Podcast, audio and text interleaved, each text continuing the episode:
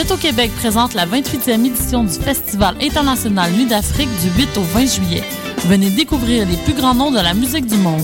Du Mozambique, les rythmes marabanta de Banda Kakana, le très attendu Admiralty et son reggae dancehall, les Rolling Stones de la salsa de Cuba, Los Van Van, et le retour de la superstar africaine, le reggaeman Tikenja Fakoli.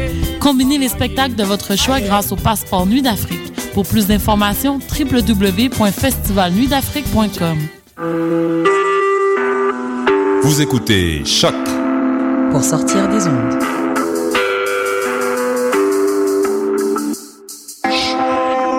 Podcast, musique, découverte.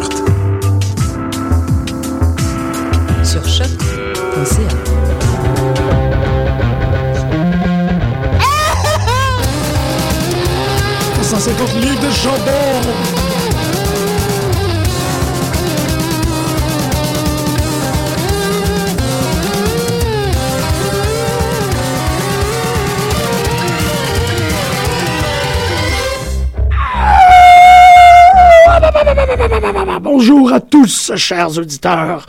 Aujourd'hui, un grand retour des putes en ondes. En fait, une pute. Je serai putain singulière aujourd'hui pour vous parler de lutte professionnelle après deux très belles semaines d'absence. En fait, c'est peut-être pas des très belles semaines d'absence pour vous, mais nous, on a eu énormément de plaisir.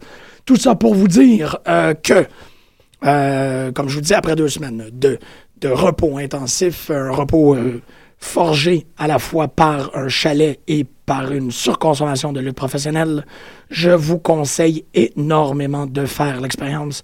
Allez vous sacrer sur le bord d'un lac et écouter de la lutte non-stop. Vous allez émerger euh, une, nouvelle, euh, une nouvelle forme de personnalité. C'est pas mal extraordinaire.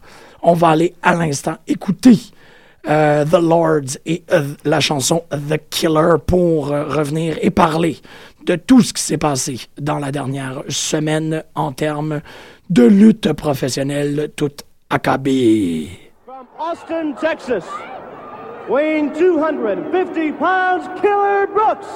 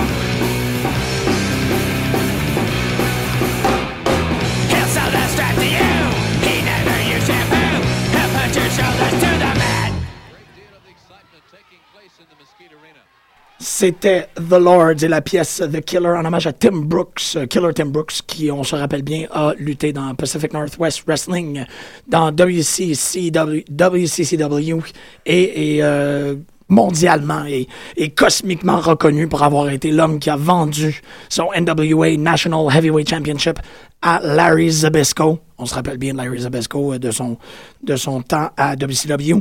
Il l'a vendu à Zabisco après l'avoir gagné des mains de Hmm, Paul Orndorff. Donc, bonjour, chers auditeurs, et bienvenue sur les ondes de choc.ca. On écoute les putes de lutte. Comme je vous dis, ça fait trois semaines qu'on n'a pas fait d'émission et on était bien dû parce qu'il y a plein de trucs qui sont arrivés.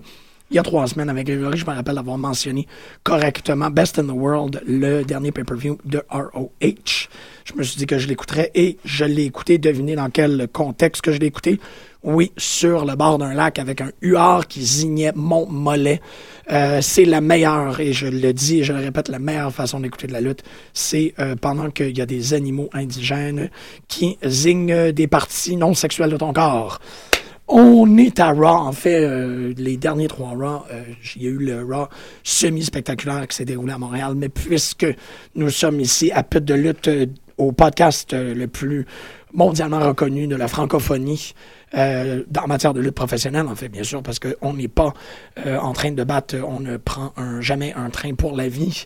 Nous, on parle de lutte ici, pas de cuisine ni de braillage, sauf quand ça arrive avec d'autres histoires. Euh, on n'a pas besoin de parler de Montréal, tout le monde y était. J'espère que vous y étiez en bonne forme. C'était un, un dépositoire de très, très bon match, en fait, j'ai bien aimé.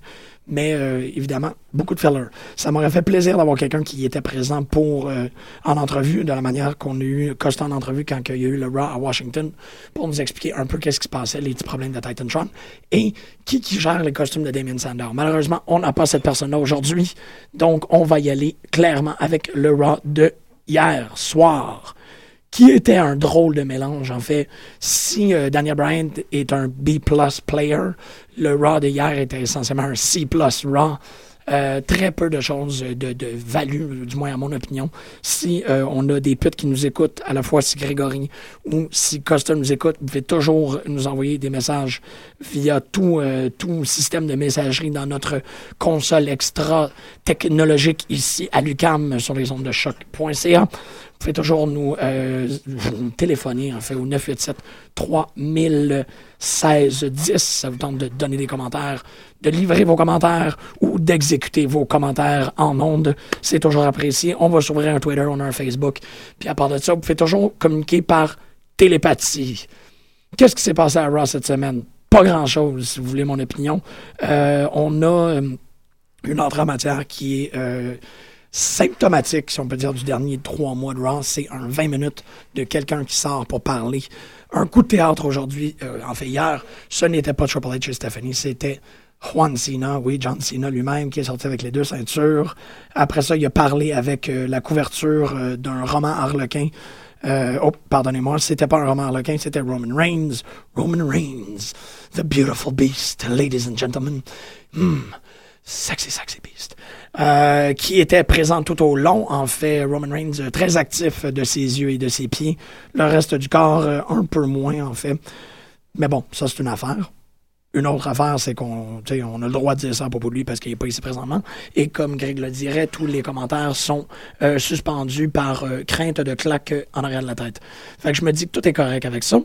Et on va tenter de correctement parler de ce qui s'est passé hier et moins de faire, euh, comment dire, un Tony Atlas de moi-même. Ouverture du, du Raw, vous avez tous vu une introduction de John Cena qui rentre et qui dit euh, bonjour tout le monde, euh, je veux me battre contre lui, euh, il me semble qu'il se passe ça. C'est un peu plate, pas, pas c'est un peu plate le show, mais nous devons gérer ça. Ensuite, bon, je ne l'ai jamais vraiment caché. Il y a l'explosion charismatique qui est Dean Ambrose qui se présente sur le Titantron. Très intéressant comme édition de Raw en termes d'utilisation du Titantron. On reviendra plus tard. Donc, Dean Ambrose y arrive, commence à euh, parler, euh, tergiverser, utilise euh, sa rhétorique théâtrale habituelle, mais réussit, à mon, à mon avis, à totalement éclipser les deux autres monsieur, assez pour se faire attaquer par Kane et Randy Orton. Une autre chose qui était quand même intéressante pour ce spectacle, qui j'ai été très méchant dans les premières 10 minutes, mais c'était clairement pour capter votre attention. C'était pas tant un C+, mais plus comme un B. Moi, je aimé comme le B. Mais si on dit que Daniel Bryan est un B+, il faut qu'on réajuste le, le, système métrique à ce point-ci, et donc ça serait définitivement un C+. Là, le Raw tout, un beau B. Bon, es-tu correct, beau B? Oui, toi t'es beau.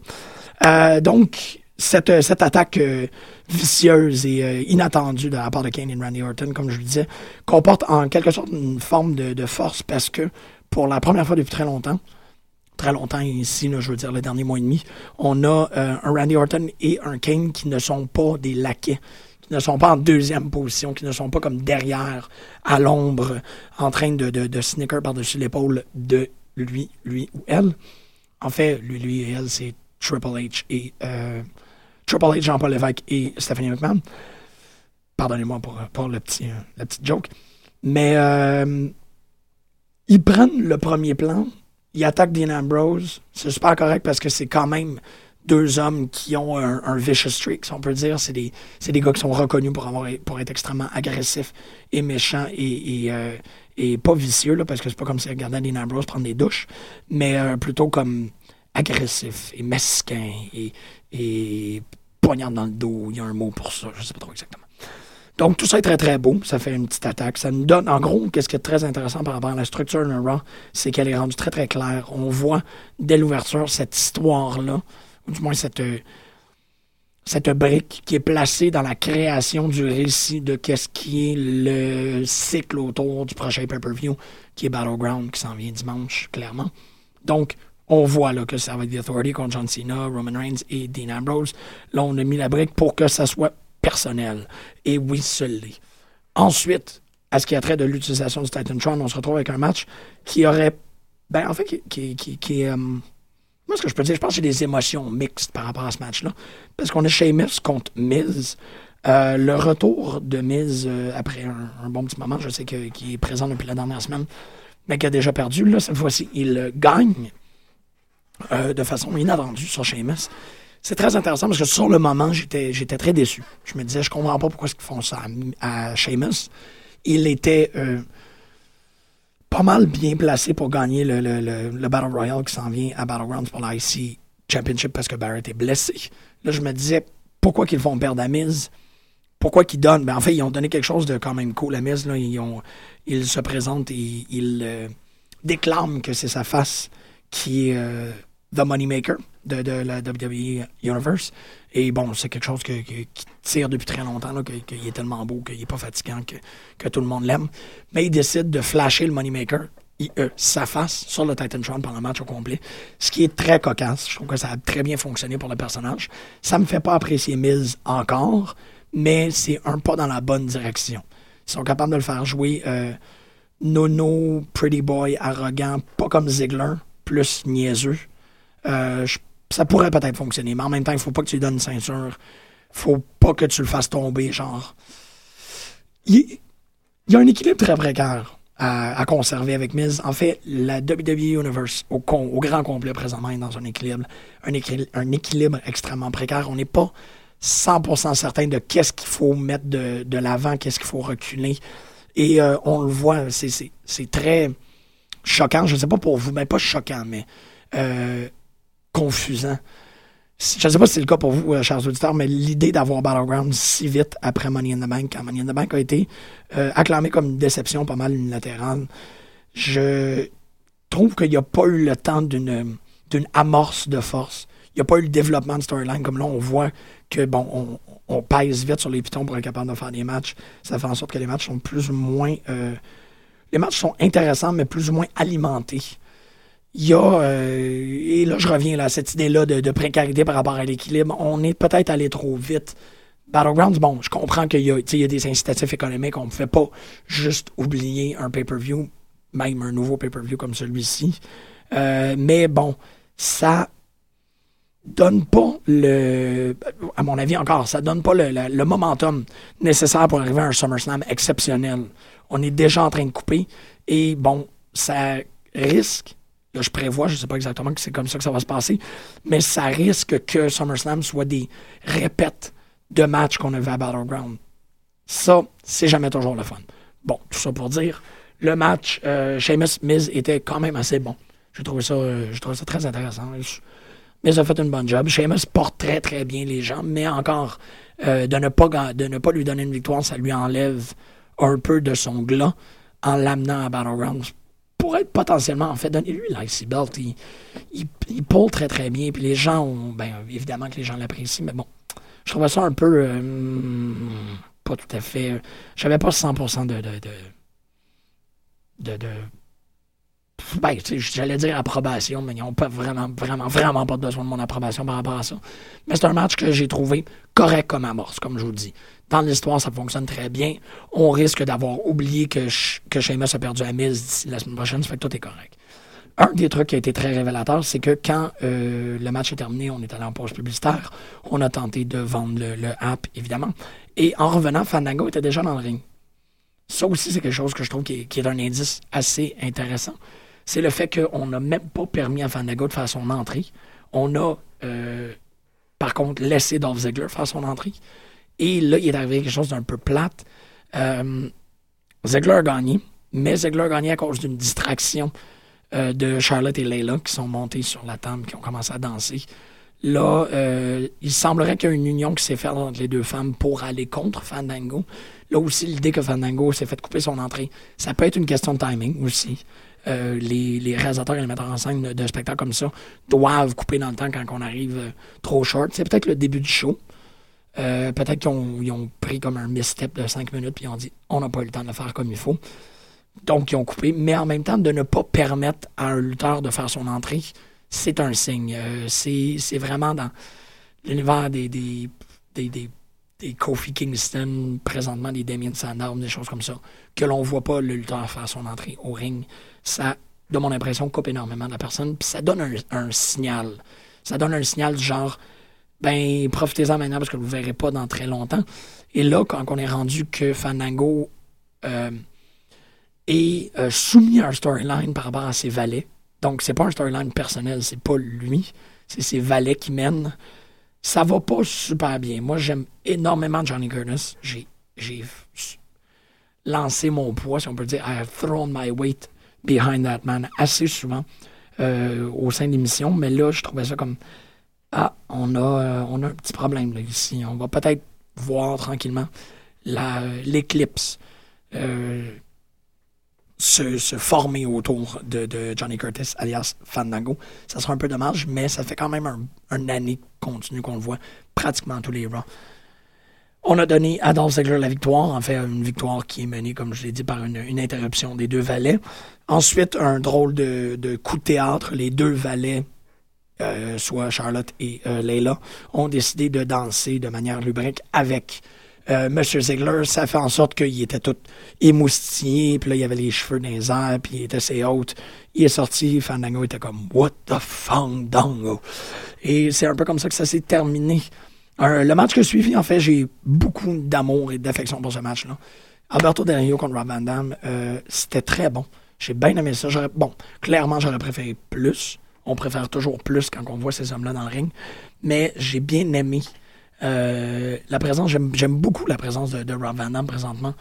J'aime beaucoup euh, comment. ben, en fait, la place qu'il prend. Il est pas. euh, c'est une place qui est fonctionnelle. Il est pas. je veux pas dire invasif, là, mais il, il, est, il est pas too much. Fuck it. Il est pas too much dans la place. Il est juste assez correct. Il connaît bien sa place. Il donne des bons matchs. Il perd souvent. Mais euh, il livre bien. Il échange bien. Puis avec Alberto Del Rio, qui lui aussi est un très bon échangeur, qui a une très bonne conversation dans le ring, ça va bien. Ils ont bien, bien alimenté le match. C'était un match qui était pas, euh, qui, qui avait aucune conséquence, aucun enjeu. Euh, sauf le fait, j'imagine que les deux sont dans le, Royal Rumble, pas le Royal Rumble, mais le, le Battle Royale pour l'IC Belt. Tout ça pour dire, c'était- bien monté. Alberto Del Rio gagne avec une soumission. Très belle soumission en plus. Hein. Il faut quand même le souligner quand il y a des belles soumissions. C'était une très belle soumission. En viendra un match euh, féminin handicap. Euh, Nikki Bella contre euh, Cameron et Alicia Fox. Encore Nikki Bella, c'est intéressant parce que les deux matchs féminins qu'on a eu à cette édition ont démontré plus. Nikki Bella n'a jamais, ou du moins dans ma perspective des choses, n'a jamais été considérée comme une, comme une lutteur professionnelle. Elle le fait bien, mais il y a encore énormément de travail à faire. Là, elle a été capable de tenir un bon match avec deux très très bonnes performances parce que euh, Cameron et Alicia Fox sont, sont, sont excellentes pour le moment. Ils, ils euh, tiennent le. Ben, en fait, si tu considères qu'il y a comme pas seulement le title chase dans une division, qu'il y a aussi une division euh, autour, ils le font très très bien. Ça fait que ces deux dames-là ont réussi à faire un, très bon match. Et je dis la même chose parce que je vais tout encapsuler ça euh, ensemble de Eva Marie qui, bon, on, on le dira jamais assez, Eva Marie n'est pas une lutteuse, c'est une pin-up. Euh, elle est là pour, euh, ben, essentiellement, son, rôle le plus important, c'est vraiment dans, Div- dans les divas. Euh, et bon, on va laisser euh, l'expert Pascal parler de ça parce que moi, j'en ai aucune idée. Tout ça pour dire, Eva Marie s'est quand même très, très bien débrouillée dans son match contre AJ. J'ai été assez impressionné parce que pour un moment, je m'attendais à pendant tout le long, euh, d'être extrêmement déçu et, et gé- et gémir ma déception. Mais non, ça, ça a bien tenu, ça a bien. euh, elle a été capable de prendre les bumps, elle n'a pas eu le train de la nounoune, j'étais correct. Puis je trouve que si, euh, si la, radio de le professionnel se permettait un peu plus de positi- positivisme, on pourrait envoyer des bonnes vibes à Eve Marie, puis dire, Eva Marie, pardon, t'es correct, t'es capable, laisse-toi pas faire. euh, tu sers pas juste à avoir des conversations téléphoniques sur le cellulaire extrêmement fatigantes. You go, girl, tu sais, essaye. Va pas trop vite, parce que t'as déjà été trop vite. On t'a déjà euh, monté trop rapidement et on sait qu'est-ce que ça a fait. Mais, hey man, tu sais, petite note de confiance, là. T'es capable, t'es capable, t'es capable. Continue à pratiquer. Tout ça pour dire, le match euh, était un- était une excuse, si on peut dire, pour une continuation d'un storyline qui euh, continue à mélanger les gens, euh, auditeurs et chroniqueurs, euh, simultanément. On n'est pas. Ben, en fait, je suis pas trop certain. Et Jay qui est revenu à, à sautiller comme, euh, comme tapageur, le lapin de Bambi. Euh, et Paige qui est comme un espèce. C'est très particulier parce que ce storyline-là, en fait, Paige et. ils font un espèce de storyline de frenemy, là, que elle n'arrête pas de la complimenter, puis elle est comme, ah, AJ, elle, est écœurante, puis elle est géniale, puis on va avoir un match à Battlegrounds pour la ceinture. C'est juste que il y a absolument aucune chimie entre ces deux femmes-là, c'est- là où le storyline devient euh, inconfortable, devient très awkward, parce que on a vu à la fin du match, AJ est allé s'asseoir sur la table comme une, comme une petite cookie Harley Quinn, euh, délavée, là, si on peut dire, parce qu'elle elle a pas du tout le niveau de folie, euh, par exemple, d'une Daphne. Mais là, elle, elle la regardait, elle souriait de côté, puis nanana, puis là, t'avais Paige qui continuait à, à la louanger. Mais c'était. Puis là, j'ai pas été potiné, j'ai pas été voir si ces, euh, ces femmes-là s'entendent à, merveille euh, dans le locker room, mais c'était tellement apparent qu'il y avait un- une, barrière entre les deux. Ils se regardaient avec un, pas un dédain, mais vraiment comme, comme s'ils étaient dans deux pièces totalement différentes. Et ça fonctionnerait pour ce, pour ce storyline-là, mais pas vraiment. Parce que c'est pas, euh, de mon impression, c'est pas volontaire. C'est pas qu'ils essayent de jouer un, tampon entre les deux. Puis tampon ici est à utiliser dans les deux, dans les deux termes, les deux sens du terme. Mais non, pas, en tout, c'est pas utilisé dans les deux sens du terme. C'est ce que je dis, c'est vraiment qu'il y a une zone tempérée entre les deux, pas de tampon, parce que là, je me suis rendu compte que je parlais de serviette sanitaire. C'est qu'il y a un- un gouffre de vide entre les deux femmes. C'est ça que je veux dire. Il y a un gros vide, puis ils se regardent dans le vide continuellement, puis ça, ça vend pas, ce, ce frenemy-là. Ils se touchent à peine, euh, puis ça, je veux dire, ils ne connectent pas. Parce que, bon, évidemment, je, je voyais les jokes de AJ et euh, Paige se toucher. C'est pas de ça que je veux parler, c'est qu'il n'y a pas de contact qui se crée entre ces deux femmes-là. Il n'y a pas de canal de communication. C'est comme s'ils parlaient à un mur vide, une et l'autre. Ça fait que toute cette idée-là, Frenemy, je pense que ça, ça a tendance à plus confondre à cause de ce manque de chimie-là. C'est pas que le storyline est mauvais, c'est juste que l'exécution est, pas là. Il n'y a pas de. Il a pas d'amour, il n'y a pas de chimie, il n'y a pas d'atome, il n'y a rien. Fait que c'est, très, euh, comme je disais, et je vais répéter mon mot, c'est très confusant de voir ces deux femmes-là, une en face de l'autre. Une chose qui n'est pas confusante, pas en tout, c'est Cesaro contre Biggie. Avant qui est confusante, c'est que Cesaro n'était pas avec Paul Heyman. Et euh, on l'a souligné. Ça, c'est une affaire que je me disais, bon, Paul Heyman n'est pas là. Il est euh, à Jersey avec sa famille, c'est correct. Mais le fait que les, que les commentateurs le, le soulignent, c'est probablement que Paul Heyman est euh, en train de potentiellement se retirer, reculer un peu, laisser Cesaro faire ce que Cesaro fait, ce fait, pardon, euh, et ce qu'il fait de mieux. Je pense que c'est qu'est-ce qu'il y a de mieux pour le moment, mais bon, on, va voir, on va voir le développement de ça. Parce que Paul Heyman était présent. En fait, euh, Paul Heyman était, était présent à Raw pour aller, comme, une, un- comme Jiminy Cricket, aller parler dans l'oreille à Triple H et dire Je sais que tu as un plan C, mais moi j'en ai un meilleur. Et bon, ça, ça a fait que tout le monde était euh, très clairement enthousiasmé par le fait que le plan C serait probablement Brock Lesnar de son petit nom. Brock Lesnar. Pendant que j'y suis, on va parler de Paul Heyman. Euh, un petit segue rapide. Taz a fait une annonce sur Twitter qu'il euh, cessait ses, euh, ses activités de podcasting. Je savais pas que Taz avait un podcast. Je pense pas que Taz est capable de tenir un podcast à lui tout seul. Il est à peine capable de tenir un commentary euh, d'un match par semaine avec quelqu'un d'autre.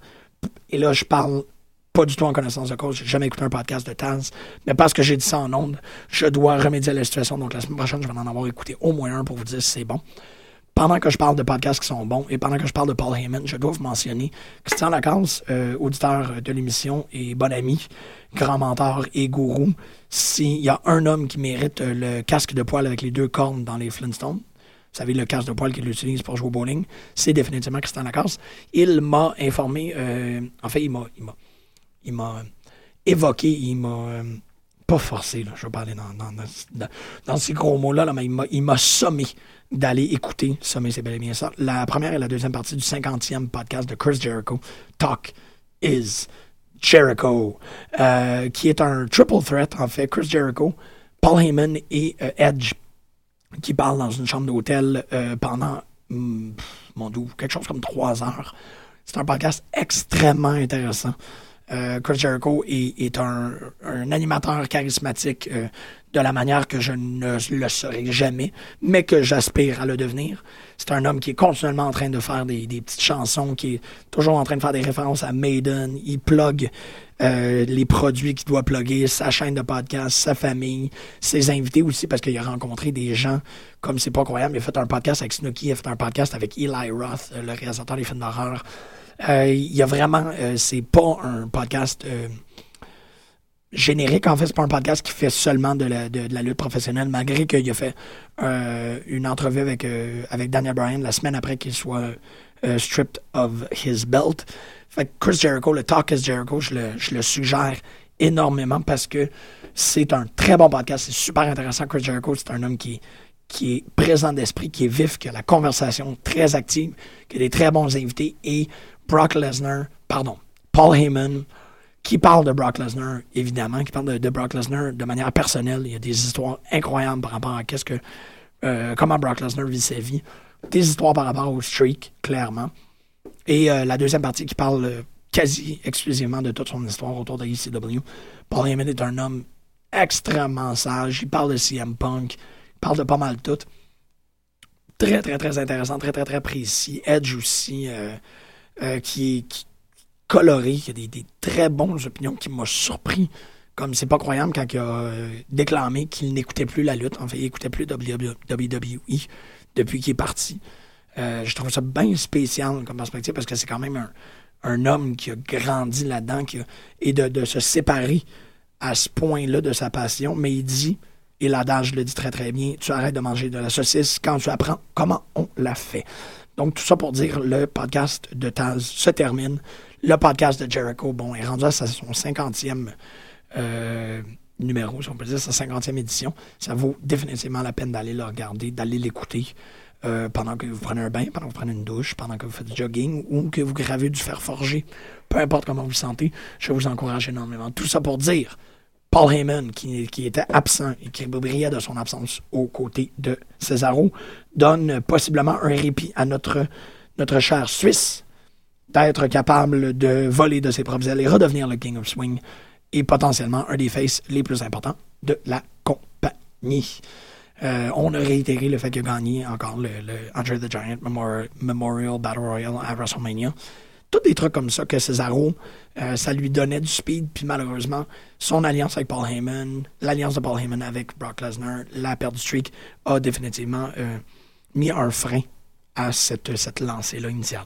Donc, on espère revoir Cesaro, malgré qu'il a perdu euh, aux mains de Biggie Langston. Biggie euh, n'a plus, à, mon opinion, n'a plus de besoin de gimmick, n'a plus de besoin d'être vraiment euh, le, patriote qu'il a fait pendant comme deux, trois semaines. Il est bien installé, on l'apprécie, c'est un bon compétiteur. Puis j'ai hâte de voir Biggie Langston contre Mark Henry. Parlant de gimmick qui semble ne pas faire euh, ne pas faire plaisir à tout le monde, mais que moi j'adore, c'est clairement Bo Dallas. Le match était, euh, si vous me permettez l'expression, était pas mal plate. En fait, Bo Dallas contre Great Khali, euh, perdu. Khali a perdu par count out quand Bo Dallas a fait son bulldog à l'extérieur et a demandé au ref de faire un, un count out qui a été, ma foi, pas mal euh, vite. Ça, c'est, il a vraiment fait le, le, le 10 count pas mal expéditivement, mais bon, whatever. Beau, toujours extrêmement inspirant, toujours extrêmement inspiré. J'ai bien aimé ça. Tout ça, ça fait essentiellement partie de votre, B de la soirée. Et le seul A, en fait, qui augmente, c'est la présence euh, de Chris Jericho. Parce que je parlais de Chris Jericho, ça fait que je fasse le tout. Chris Jericho qui, qui est arrivé, qui a fait un monologue incroyable, un espèce de retour exceptionnel où il évoque à la fois Bob Barker, The Price is Wrong, bitch Barker, euh, le fait qu'il a gagné euh, le tournoi de chaise musicale en, 1900 en 2003, si je me rappelle bien, le fait qu'il a déjà vu Midian tout nu, tout plugué ça de manière concise, il y avait l'ovation derrière lui, tout le monde était, agrippé, accroché aux lèvres de ce grand Canadien-là. Tout est extraordinaire. Il vient parler de comment Bray Wyatt euh, est venu s'attaquer à Jericho et Jericho dit Je le comprends pas, je le comprends pas. Bray Wyatt se présente, euh, ben en fait, se présente pas, fait une vignette euh, via Titantron, l'explique pas plus, utilise plein de mots. Puis ça, je reviens à un truc qu'on avait dit il y a pas trop longtemps c'est que Bray Wyatt est tellement fleuri dans son langage qu'il doit continuellement avoir Michael Cole dans le recap pour synthétiser, pour vraiment faire comme une conclusion à tout ce qu'il dit. Puis il dit en gros, Bray Wyatt a dit ça, ça, ça. Malheureusement, cette semaine, c'est pas arrivé. Bray Wyatt n'a pas eu vraiment de, de, conclusion. Il n'a pas vraiment dit quelque chose de, qui, qui venait euh, sceller le tout. Donc, on n'a pas vraiment compris pourquoi est-ce qu'il s'est attaqué à Jericho. Peu importe si c'était ben, c'est important pour le storyline, mais euh, pas vraiment. Parce que là, on va voir l'émergence d'un storyline qui, de mon opinion, va, euh, qui va rehausser Bray Wyatt de façon magnifique. Parce que, en quelque sorte, on a la présence de deux cultistes. Euh, Bray Wyatt est beaucoup plus euh, House of David, les, euh, les Koresh, les, cultes texans ou les cultes du Bayou, et beaucoup plus True Blood American Horror Story, genre de culte. Chris Jericho, c'est vraiment cult of personality. C'est c'est quelqu'un, puis cite pas cult of personality pour rien, c'est une personnalité attirante qui a réussi extrêmement euh, bien en lutte professionnelle, qui est, bon, je ne pourrais jamais le dire assez, qui est charismatique, qui est attrayant, mais qui a énormément d'accomplissements euh, dans ses culottes. Il a réussi beaucoup, beaucoup de trucs. Fait que t'as cette, cette pénultime personnalité charismatique et arrogante à la fois qui vont jouer. Puis ça, c'est deux types de mind game, deux types de fanariat totalement différents, mais qui vont s'alimenter de manière magnifique. Puis si c'est si c'est ce que Chris Jericho fait uniquement dans, les dernières, dans la dernière décennie, c'est définitivement une des choses qu'il fait le mieux, c'est de rehausser des vedettes. Il rentre et il leur donne des storylines qui les montent tellement fort et tellement vite qui leur donne le temps nécessaire pour se sculpter, qui donne aussi le, le temps nécessaire pour être capable de correctement euh, cerner et cimenter le personnage dans l'imaginaire de la lutte professionnelle. Chris Jericho, il est très bon pour ça. Puis il va faire ça avec Bray Wyatt, puis Bray Wyatt va, va déculper dans son importance, dans son charisme, évidemment, dans, la mythose qui va l'entourer. Je suis convaincu qu'il y a des, que des belles choses qui s'en viennent pour Bray Wyatt dans euh, son feud avec Chris Jericho. Euh, C'était très bizarre parce que Bray Wyatt, bon, a été euh, blessé. Il y a eu 7 points de suture autour de l'arcade sourcilière, c'est quand même pas n'importe quoi. Mais euh, son speech été accompagné par un énorme euh, chant de boring. J'ai été très surpris par ça. Parce que euh, ben, il ne mérite pas. Jusqu'à présent, je pense pas qu'il a fait grand chose de boring. Mais bon, le public a l'air de pas trop être derrière lui. Un des trucs que je trouvais ironique, c'est que pendant ce temps-là, je, viens d'évoquer le, grand A de la, de de, de la soirée. Le grand F de la soirée, si on peut dire F pour fail, c'est clairement euh, Damien Sandow avec Adam Rose et la pseudo-pub de hot dog euh, au fromage, qui n'est pas tout à fait un Michigan, ça a l'air d'être beaucoup plus euh, malbouffe, freaky, dégueulasse, Adam Rose. Je pense que la caméra coupe juste avant qu'il prenne une bouchée parce que je pense qu'aucun lutteur est capable de, de performer correctement trois semaines après avoir mangé ça. Espèce de pseudo. C'est. euh, Je pense que je ne vais pas en parler. J'en parlerai pas. Ça va être bien correct. Fait que c'était essentiellement ça jusqu'à temps qu'on arrive au main event, qui était le, un match quand même assez, euh, assez émouvant. Ça a quand même assez bien bougé. Roman Reigns et John Cena contre Seth Rollins et euh, Randy Orton et Kane. Roman Reigns et John Cena gagnent. Il semblerait que Seth Rollins, on le voit quand même assez bien. il un moment où Roman Reigns fait une, une corde à linge à Seth Rollins qui va l'expulser à l'extérieur du ring. Seth Rollins a l'air d'être mal tombé. Son genou est allé dans une direction, son pied est allé dans l'autre. Il est tombé à terre et on ne l'a pas revu du match. Là, euh, les gens sont. Il y a un mini et moi, là, par rapport. à- pas un mini et moi, mais un mini et moi. Par rapport, c'est pas comme Mac et moi. Euh, par rapport à cette situation-là, on se demande si Seth Rollins est blessé. J'espère qu'il l'est pas parce que les blessures, ça commence à être euh, pas mal euh, lourd pour la compagnie. On a appris que Daniel Bryan aura une autre euh, chirurgie euh, dans les mois qui suivront, cette fois-ci pour l'épaule, pendant qu'il est euh, en train de, pendant qu'il est en rétablissement pour sa chirurgie au dos. Là, ça commence à faire beaucoup de trucs. je suis un peu déçu, je trouve ça un peu. Ça commence à être commence à avoir beaucoup trop de trucs qui, qui incombent à ces messieurs-là. On a aussi vu à ces ces messieurs et à cette compagnie-là. On a vu la vignette euh, d'apparition de Sting en euh, petit bonbon pour l'achat de WWE 2K15. C'était une belle vignette, c'était vraiment cool. C'était une espèce de d'orchestre dans, la, noirceur quasi absolue, puis il y a une grande figure noire qui passe à travers. Et là, quand on remarque que c'est un trench coat avec un bat de baseball, ah, Sting, Sting se tourne, et là, regarde l'orchestre, et l'orchestre se tourne, ils sont tous maquillés en Sting. C'était sexy as balls. J'ai bien aimé ça. Et euh, sur ce, on va aller écouter le magnifique groupe The Nick Atoms avec leur pièce sur El Santo, The Silver Masked Avengers. Et on va revenir pour parler très brièvement, en fait pour l'espace d'une quinzaine de minutes, de TNA et de ROH. Bonne écoute tout le monde.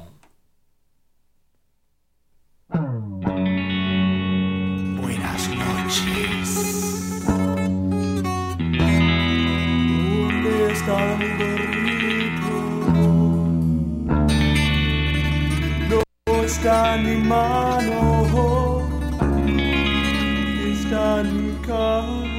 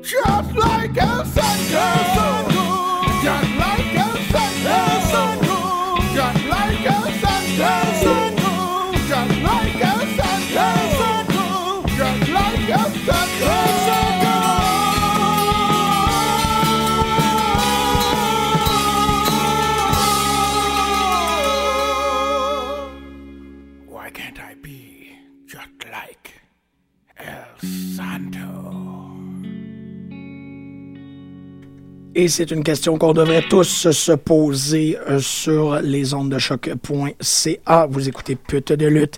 Et est-ce que vous savez pourquoi vous n'êtes pas comme El Santo? Moi, je ne le sais pas. Notamment par le fait que j'anime quand même en masque de lutteur. Je répète, je réitère et je reviens là-dessus. La semaine dernière, j'étais sur, j'étais sur le bord d'un lac, euh, au lac Shaughnessy, au- à la Minerve, si vous me cherchez, en train d'écouter ROH Best in the World, le pay-per-view euh, 2014. Exceptionnel, j'ai trouvé ça hallucinant, puis ça valait quand même la peine d'être écouté dans un moment de confort et de relaxation. Pratiquement une latérale parce qu'il y avait des matchs succulents à se mettre sous la dent. C'était comme Oh! hum, ah! ah. Extraordinaire. Des matchs comme euh, le premier match d'ouverture, euh, Tomasino Ciampa, BJ Whitmer, Caprice Coleman, Tanaki Watanabe, euh, Darius Thomas et ACH. Euh, aucun allure. Des choses comme que j'ai jamais vues. En fait, on, parlait de ça avec Pascal cette semaine. Euh, Ciampa qui fait son, son powerbomb de backstabber. Tu peux imaginer essentiellement le code breaker de Chris Jericho où il prend euh, la personne en clench par en arrière de la nuque et tombe le chest sur les deux genoux. Le code breaker. Thomas, euh, Ch- euh, Ciampa, euh, pardon, euh, le fait en powerbomb. Donc, il lève l'individu et avant de le slammer vers le sol, il saute les deux genoux dans le dos. Dévastateur comme mouvement, c'est extraordinaire. H- ACH qui a fait des sauts comme c'est pas croyable. Coleman, Caprice Coleman, moi, c'est vraiment mon, mon gros, gros, gros lutteur euh, euh, à surveiller. C'est vraiment quelqu'un qui m'a impressionné. Il est tellement bon.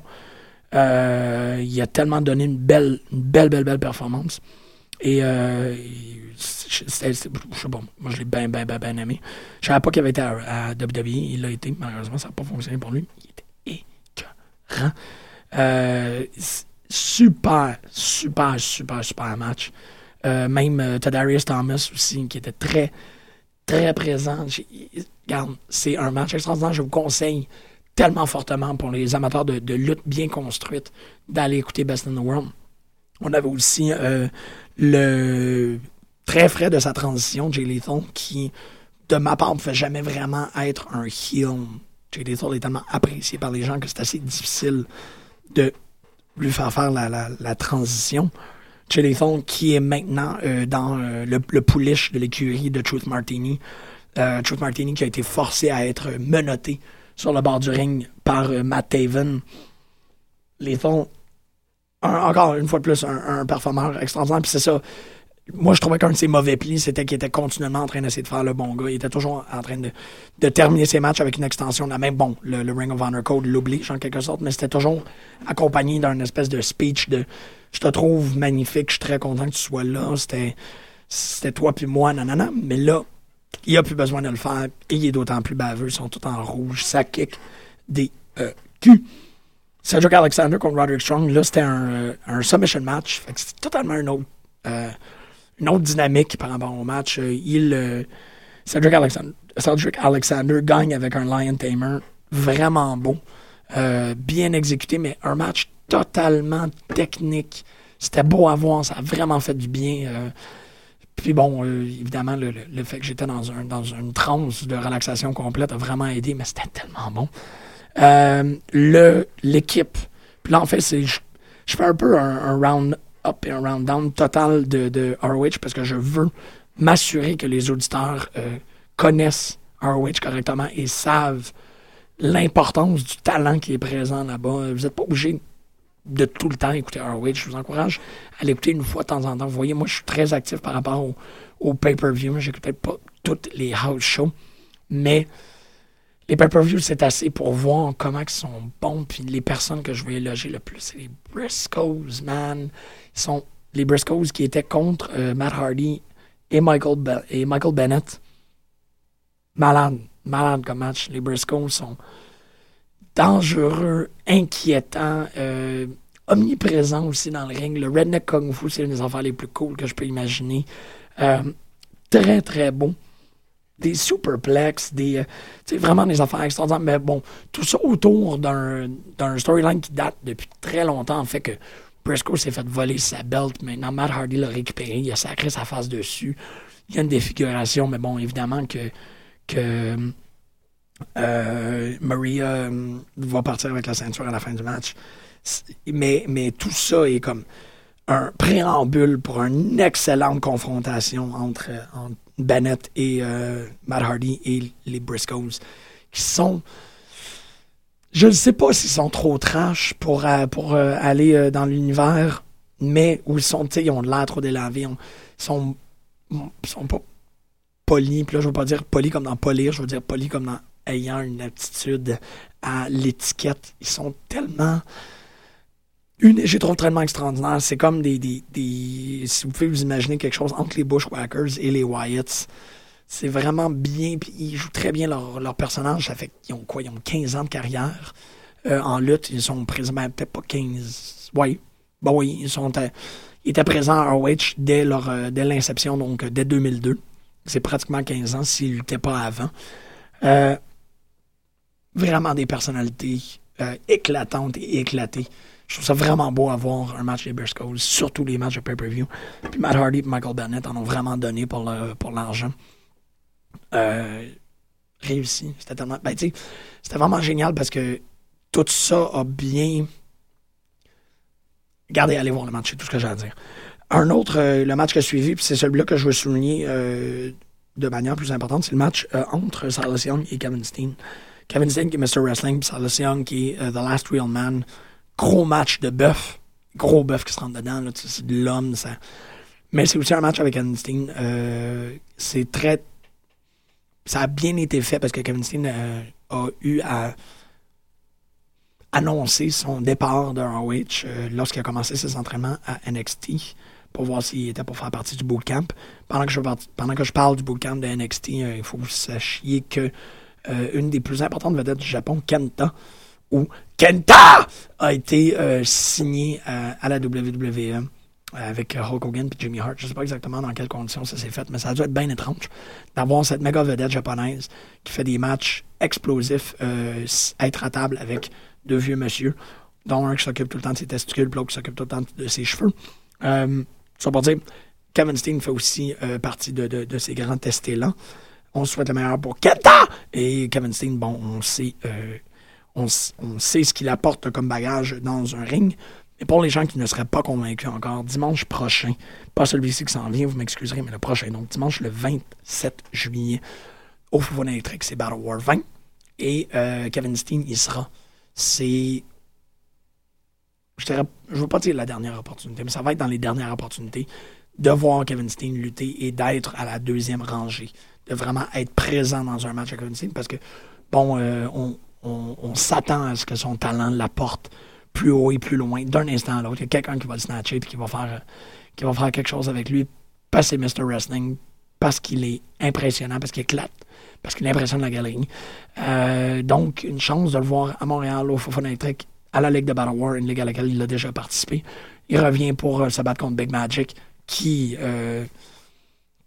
bon, qui lui aussi euh, crève cœur et, charisme magnifique. Ça risque d'être un très très bon match. Fait que je vous encourage. Moi, je sais que je vais y être clairement. Costa, on espère que tu vas être revenu d'ici ce temps-là. Parce qu'on va tout aller voir Kevin Steen se battre euh, à la Battle War, Battle War 20. Je répète, dimanche le 27 juillet. Vraiment, faudrait. Parce que ça va être le fun, parce que ça va être extraordinaire. Rapidement, parce que le temps passe, Red Dragon contre Chris, Da- Chris Daniels et Frankie Kazarian qui ont fait le saut de TNA à ROH. Et on termine, euh, ça aussi un très très bon match, mais Chris Daniels puis Kazarian, c'est le fun de les voir parce que enfin, ben ça a toujours été le fun de les voir, mais là, on les voit euh, où ils sont pas tout seuls. Chris Daniels a quand même euh, déclamé le fait que quand il a commencé cette idée-là, ce storyline-là avec Kazarian, avec les Martini et tout, c'est qu'il y avait. TNA lui donnait rien. Fait qu'il a fait, bon, en tant qu'à je vais faire ma propre lock et on va développer quelque chose. C'est le fun parce que dans ROH, on, on leur donne quelque chose. Fait qu'ils s'épanouissent énormément dans ce storyline-là, dans cette, cette aptitude-là et dans ce tag team-là. Ça leur donne une deuxième chance, une deuxième vie, puis ils sont bien, puis ils sont confortables, puis ils ont du fun, puis ça paraît. Fait que les auditeurs ont du fun, puis Red Dragon a du fun aussi. Michael Elgin euh, gagne la ceinture. En fait, j'ai déjà mentionné il y a trois semaines, je n'ai pas parlé du match. Michael Elgin contre Adam Cole. Euh, regarde, ne pouvez pas imaginer. Je vous conseille totalement d'aller le voir. De toute façon, le temps passe et je voulais parler, euh, si ce n'est pas très rapidement, assez euh, correctement de TNA. Une belle édition. Ça fait trois semaines que j'écoute TNA de façon euh, mm, intéressée, subordonnée. Je suis, je suis comme, yes, je suis content, ils font de quoi, ça fonctionne, ça s'en va dans la bonne direction. Je suis. euh, c'est de la bonne lutte, TNA. Ça va dans la bonne direction, puis ça donne une bonne impression de qu'est-ce qu'ils sont capables de faire. Le Six-Sided Ring n'a pas fait son apparition encore. Malgré que cette semaine, il y avait le. En fait, vendredi dernier, il y avait le release du One Night Only Japan, où euh, les lutteurs de la TNA ont pu se prendre contre euh, énormément de superstars japonaises. Je vais euh, l'écouter, on va en parler la semaine prochaine. Plein de trucs vraiment intéressants qui ont, euh, qui ont apparu pendant, ce temps- pendant euh, l'édition de la semaine dernière. La présence, bon, on l'a vu très choquante, de Rhino, qui est venu interférer au nom de Rockstar Spud et EC3 et qui a Spear Bubba. L'Ota Bubba qui est revenu cette semaine pour dire Why Rhino, why essentiellement. Et Rhino a pris une très belle position en disant Ben, regarde, avec les années, on était trop proches, je pouvais pas voir qu'est-ce qui se passait euh, avec. Je pouvais pas vraiment voir c'était quoi ton personnage, mais là, je le vois, tu es dans le Hall of Fame, mais pas Devon. Ça paraît que tu es ici juste pour toi-même. Et bon, Bubba, Bubba Ray, Bully Ray est totalement capable de flipper ça. Revire ça contre, euh, contre Rhino. Dit c'est pas pour rien que tu t'es fait renvoyer de la WWE, c'est pas pour rien que tu t'es fait renvoyer par TNA aussi. Est arrivé un personnage qu'on a vu il y a 3, 4 semaines, un mois peut-être à TNA, Tommy Dreamer. Fait que là, on commence à avoir une espèce de mini réunion informelle avec les, les derniers actants. C'est pour ça que je parlais au- en, en bien de Rob Van Dam au début de l'émission. C'est cette idée-là des derniers grands actants des CW qui reviennent et qui font un, un last hurrah. J'ai trouvé ça vraiment cool. Puis bon, ils sont encore en forme. Bully Ray est dans une forme unique à sa carrière. Tommy Dreamer est encore The Innovator of Violence. Puis Rhino aussi. Il a l'air euh, d'être revenu euh, essentiellement sur un, borderline euh, clean path. là. Mais ça va être beau à voir. ça. Il y a, du beau, beau, beau développement. Pour commencer clairement avec le, le- la soirée, The Wolves se sont battus contre Magnus et Bram. Bram qui prend en quelque sorte, pour les gens qui ne seraient pas tout à fait familiers, Bram qui essaye de out-gunner Gunner. L'affaire, c'est que Bram joue Gunner, Gunner est Gunner, donc Gunner sera toujours plus Gunner que Bram. Malgré que Bram fait tout dans son effort pour être plus Gunner que Gunner, ça fonctionnera jamais. Mais tout de même, c'est pas comme si ça soignait dans le vide. Bram est quand même une belle présence. Il tient bien avec Magnus, qui est plus comme le. le, le, le- l'homme euh, contrôle, l'homme de la situation. Bram est un peu de partout. Ça fait pas en sorte qu'ils sont capables de battre The Wolves. The Wolves réussissent tout de même à conserver leur ceinture et le championnat simultanément. Là, bon, euh, il y a deux semaines, Austin Harris est allé euh, mettre la puce à. En fait, il y a trois semaines, Kurt Angle a été officialisé comme Director of Wrestling Operations de TNA. Il prend la place de, euh, de MVP.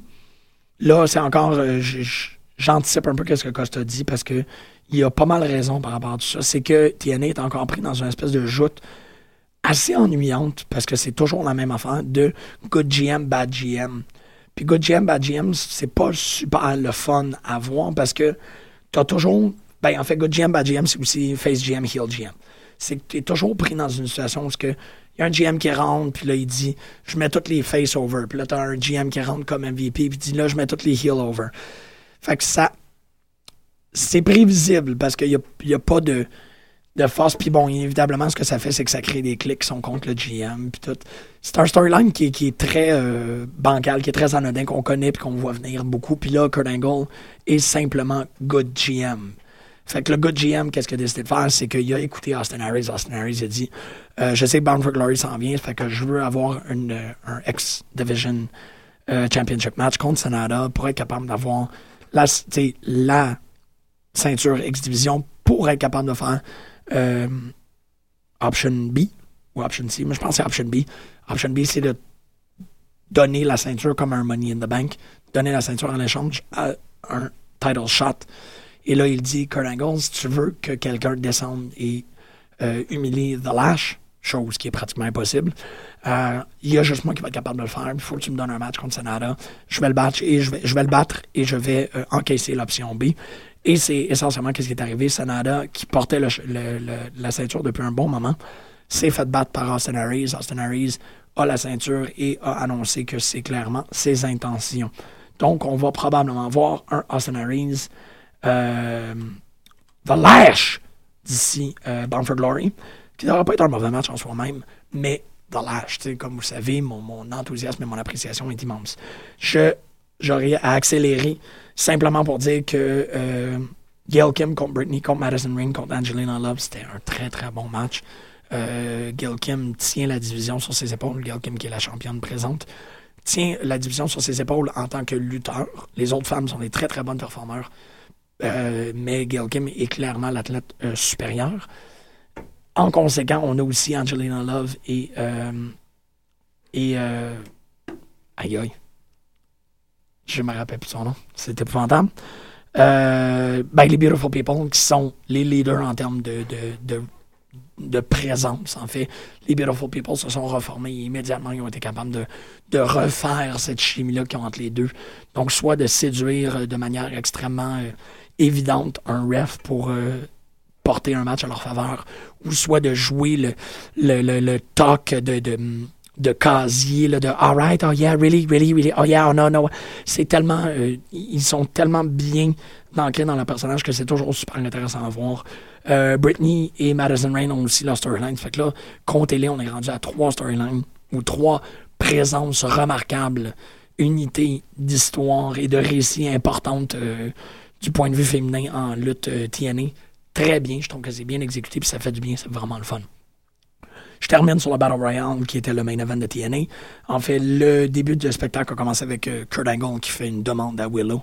Il dit Willow, je comprends que tu as eu à mettre une parapersonnalité quand tout est devenu glauque autour de toi, mais là, t'es plus obligé. Reviens Jeff Hardy et gagne. Et c'est clairement ce qui est arrivé. Jeff Hardy est revenu et il a gagné. Et c'était très beau et tout le monde pleurait. Donc, on va aller écouter Ichiban Hulk Hogan, une pièce magnifique, et on va se dire à la semaine prochaine où il y aura clairement 200% plus de putes en ondes et euh, beaucoup plus de puterie et de putage.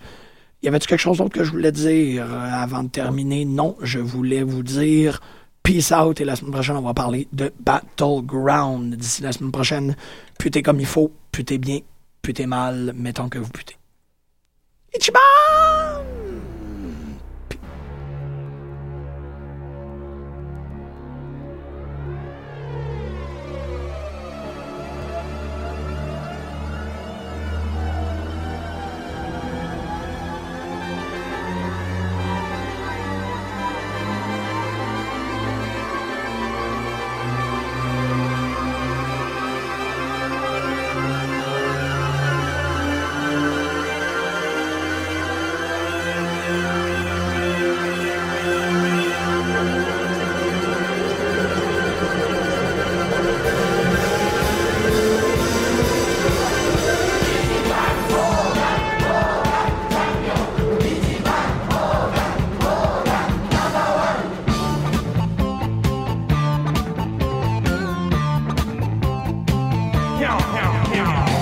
Accept Bob is your.